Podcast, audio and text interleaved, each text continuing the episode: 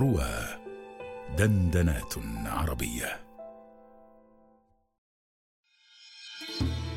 اللهم إني صائم. للبروفيسور محمد جمال صقر مع معتز صقر على رواه.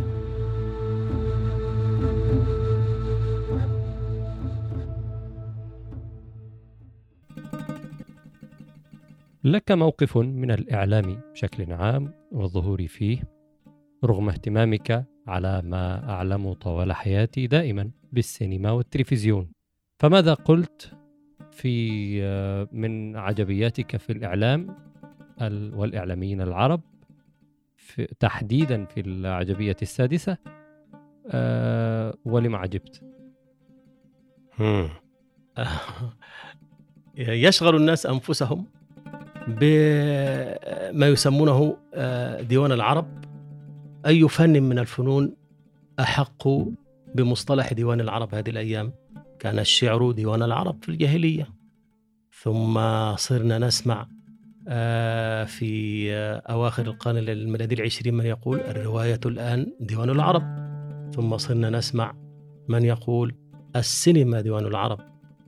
ولن تعدم أن تسمع من يقول الإنترنت ديوان العرب.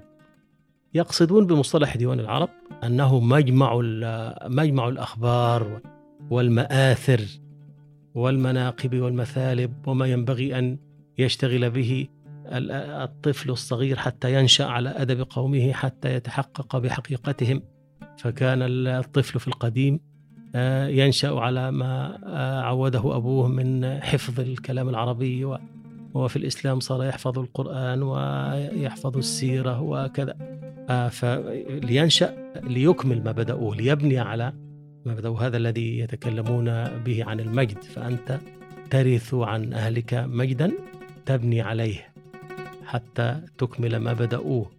فما هذا الذي يجمع ما, ما سجل مآثرهم؟ أهو الشعر كما كان في الجاهلية. أم كذا أم كذا أم كذا إلى أن صرنا نقول هو الآن الإنترنت. فأنا أحس أن الناس آه، شغلوا أنفسهم في طبعا هذه منافسات منافسات. كل أصحاب كل مجال آه، يدعون هذا المصطلح لأنفسهم حتى يصرفوا عناية الناس إليهم ويحظوا باهتمامهم وما ينبني عليه من مكاسب.